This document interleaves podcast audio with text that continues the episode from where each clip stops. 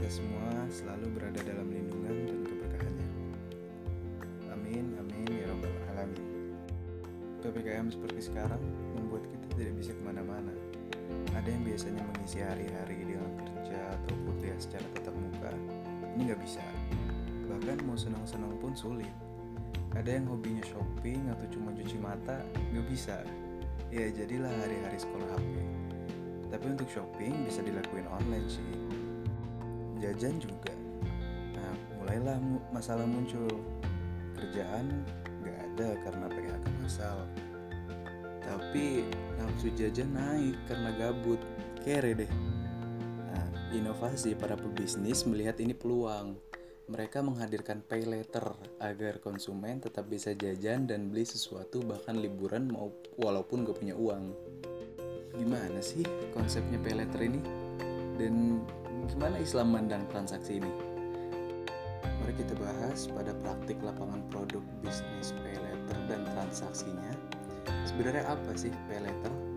Nah, pay later itu adalah metode pembayaran dengan menggunakan dana talangan dari perusahaan aplikasi terkait.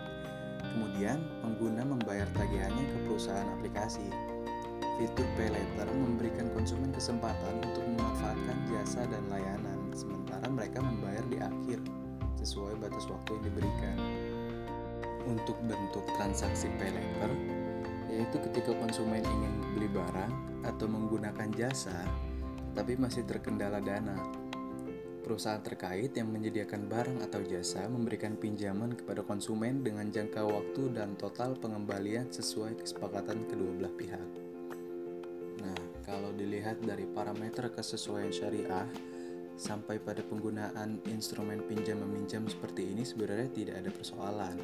Tetapi akan muncul persoalan hukum dalam perspektif hukum Islam ketika dalam instrumen keuangan tersebut dilengkapi dengan instrumen bunga yaitu ketika meminjam maaf ketika peminjam mengembalikan pinjamannya diwajibkan menambah pada pinjaman pokoknya dalam perspektif fikih muamalah penambahan atas pokok pinjaman itu dapat dikategorikan kepada riba.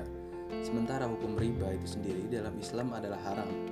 Sedangkan akad yang berkaitan dengan pinjam meminjam ini yaitu akad qard oleh karena itu penerbit pay letter tidak menjadi kreditor yang mendapatkan keuntungan berupa bunga atas pinjaman kepada pengguna atau konsumen. Di antaranya dengan mengubah fungsi penerbit aplikasi dari kreditor menjadi penjual barang atau jasa.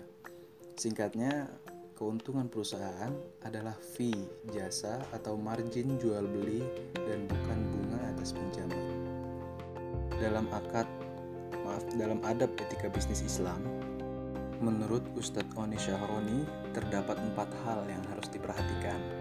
Yang pertama, yaitu penerbit tidak memberikan fasilitas untuk transaksi yang bertentangan dengan syariah. Di antaranya, jasa atau barang yang dijual oleh toko melalui fitur pay letter halal dan legal. Dan yang kedua, penerbit pay letter juga tidak mendorong konsumerisme dengan cara antara lain menetapkan pagu maksimal pembelanjaan atau mereka menetapkan batas maksimal pembelanjaan atau pinjaman sehingga ada batasan bagi konsumen dalam menggunakan dana hutang. Dan yang ketiga yaitu pengguna fitur juga memiliki kemampuan finansial untuk melunasi pada waktunya. Dan keempat, terhindar dari transaksi ribawi dan transaksi terlarang lainnya. Setelah kita bahas dalam parameter kesesuaian syariah barusan, pay letter itu berupa hutang piutang atau qard. Mari kita lihat apa yang dikatakan Al-Quran dan Nabi dalam hadisnya. Terdapat pada surat Al-Baqarah ayat 280.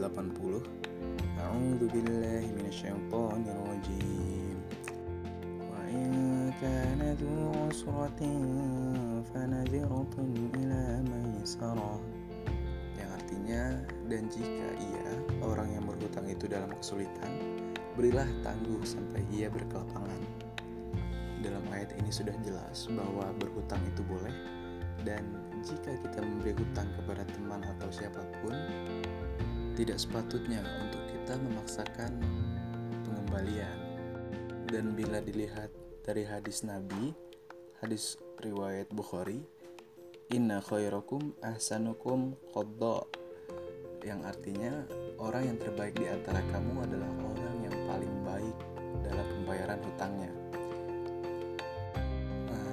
jika kita sedang berhutang kepada orang lain, jangan sampai kita menunda-nunda pembayaran karena itu tidak baik menurut Nabi. Mari kita lihat pada kaidah fikih yang berbunyi kullu qardin jarro manfaatan fahuwa riba yang artinya setiap utang piutang yang mendatangkan manfaat atau bagi yang berpiutang atau mukrid adalah riba. Sama seperti penjelasan sebelumnya bahwa penambahan manfaat atas pokok pinjaman itu dapat dikategorikan kepada riba. Mari kita lihat pada makosid syariah atau tujuan syariah mengapa adanya court yang bisa berujung pada pay letter ini. Yang pertama yaitu bahwa lembaga keuangan maupun non-keuangan di samping sebagai lembaga komersial harus dapat berperan sebagai lembaga sosial yang dapat meningkatkan perekonomian secara maksimal. Dan tujuan yang kedua yaitu bahwa salah satu sarana peningkatan perekonomian yang dapat dilakukan oleh lembaga atau perusahaan adalah penyaluran dana melalui prinsip court yakni suatu akad pinjaman kepada masyarakat dengan ketentuan bahwa masyarakat wajib mengembalikan dana yang diterimanya kepada pemberi hutang pada waktu yang telah disepakati oleh kedua belah pihak. Agar lebih mendalam, mari kita lihat akad-akad yang bisa digunakan pada payletter ini. Menurut Ustadz Oni Syahroni, payletter dapat diasumsikan menggunakan dua akad syariah, yaitu jual beli dan pinjaman atau kod.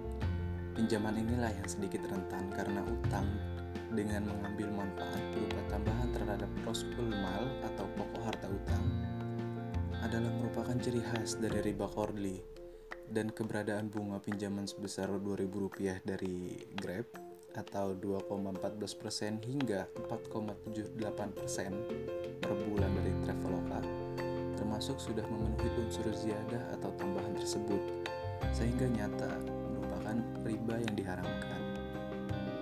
Dan menurut pendapat lain, pay dapat digunakan pada beberapa akad lain seperti ijaroh.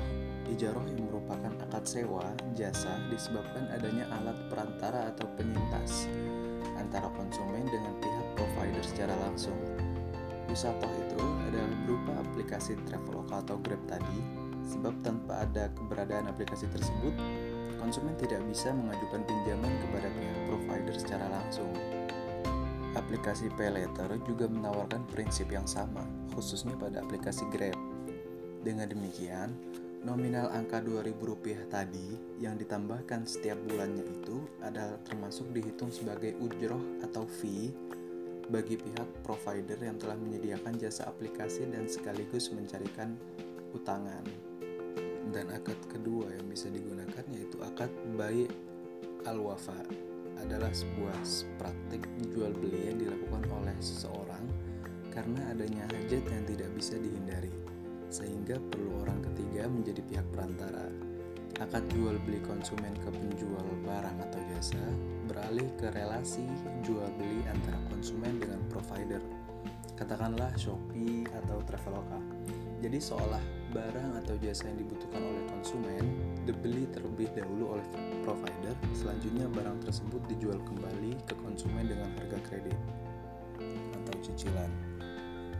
Dilihat dari konsep fikih muamalah, dapat kita telah bahwa pay letter yang menggunakan akad jual beli lebih baik dari pinjaman, seperti tadi akad buy al-wafa.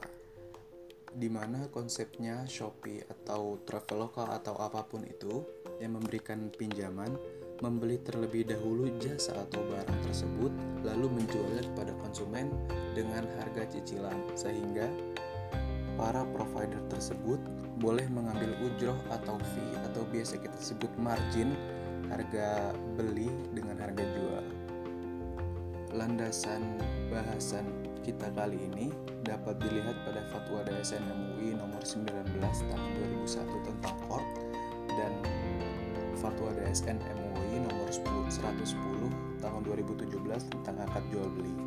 Dalam kedua fatwa tersebut dijelaskan ketentuan dan peraturan pinjaman dan jual beli.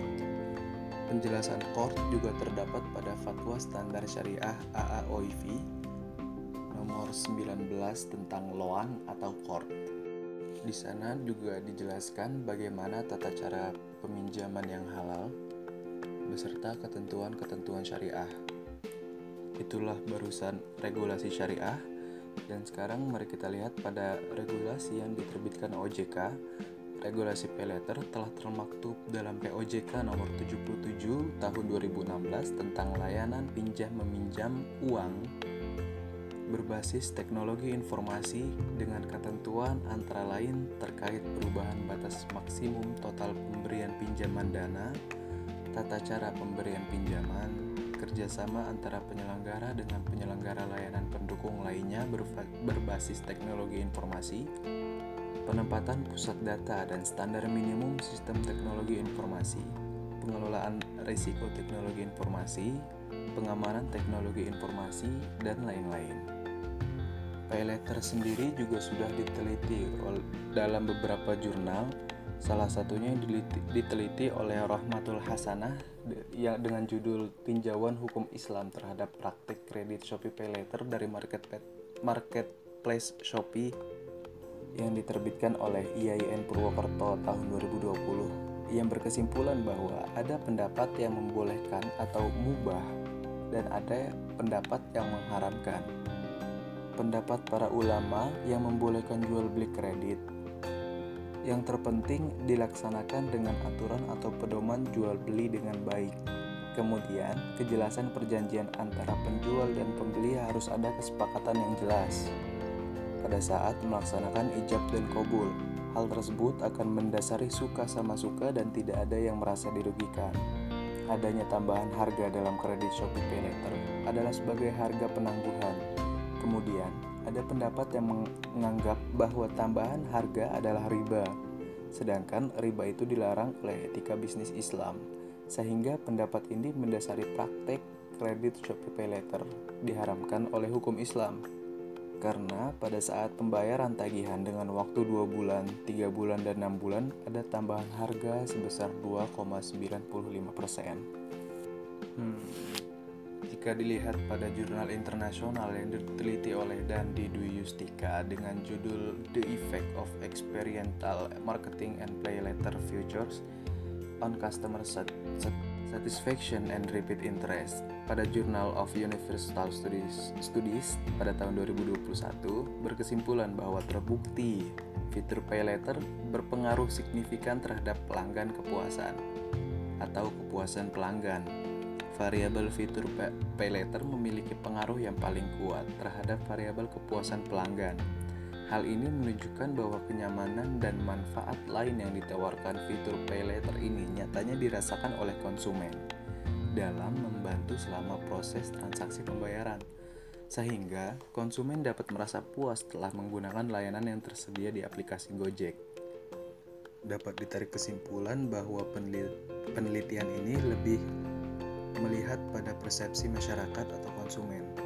Dan berita terkini tentang pay letter dilansir dari Detik Finance, kalau korban online sekarang bisa menggunakan pay letter Shopee dan Tokopedia menyediakan sistem pembayaran pay letter untuk pembelian kurban. Lantas, bagaimana cara membeli hewan kurban dengan pay letter hingga pinjaman online atau pinjol? Nah, jika beli kurban online dengan pay letter, konsumen harus mengaktifkan terlebih dahulu pay letter yang disediakan oleh toko online tersebut. Biasanya cara mengaktifkannya dengan membuktikan foto KTP, mengisi data diri dan foto diri. Setelah aktif, ya seperti membeli barang pada umumnya cari hewan kurban yang dibutuhkan seperti contoh sapi atau domba hingga kambing. Jika sudah menemukan hewan kurbannya kemudian pilih beli sekarang dan nanti akan masuk halaman checkout. Kemudian pilih metode pengiriman terlebih dahulu baru pilih metode pembayaran jika ingin menggunakan pay letter klik pay letter apabila nominal limit pay letter cukup untuk membeli hewan kurban biasanya bisa memilih opsi bisa beli sekarang, namun jika limit tidak cukup akan diberikan opsi cicilan 3 kali, 6 kali, hingga 12 kali. Hmm, sepertinya konsep transaksi pay later ini sudah merambat ke mana-mana ya. Dan terakhir yang pembahasan kita kali ini, kita lihat pada manajemen resiko dan manajemen pemasaran dari pay letter. Yang pertama dibahas yaitu manajemen resiko. Pada resiko pay letter dapat kita telah dari dua sisi. Yang pertama yaitu dari segi syariahnya, bahwa pay letter harus benar-benar diperhatikan akad yang digunakan saat ingin meminjam. Jangan sampai kita malah melakukan riba yang itu sangat tegas dilarang oleh Allah uh, oleh Rasulullah Shallallahu Alaihi Wasallam dan yang diperbolehkan yaitu menggunakan kata-kata yang sudah disebutkan sebelumnya. Dan jika kita lihat dari sisi yang dipinjam atau provider atau agar lebih gampang kita sebut Shopee, Grab atau Tokopedia, mereka harus lebih teliti dalam memberikan pinjaman. Karena dengan dengan penggunaan pay letter yang cenderung mudah membuat konsumen terlena sehingga masalah gagal bayar akan meningkat. Bandar dong.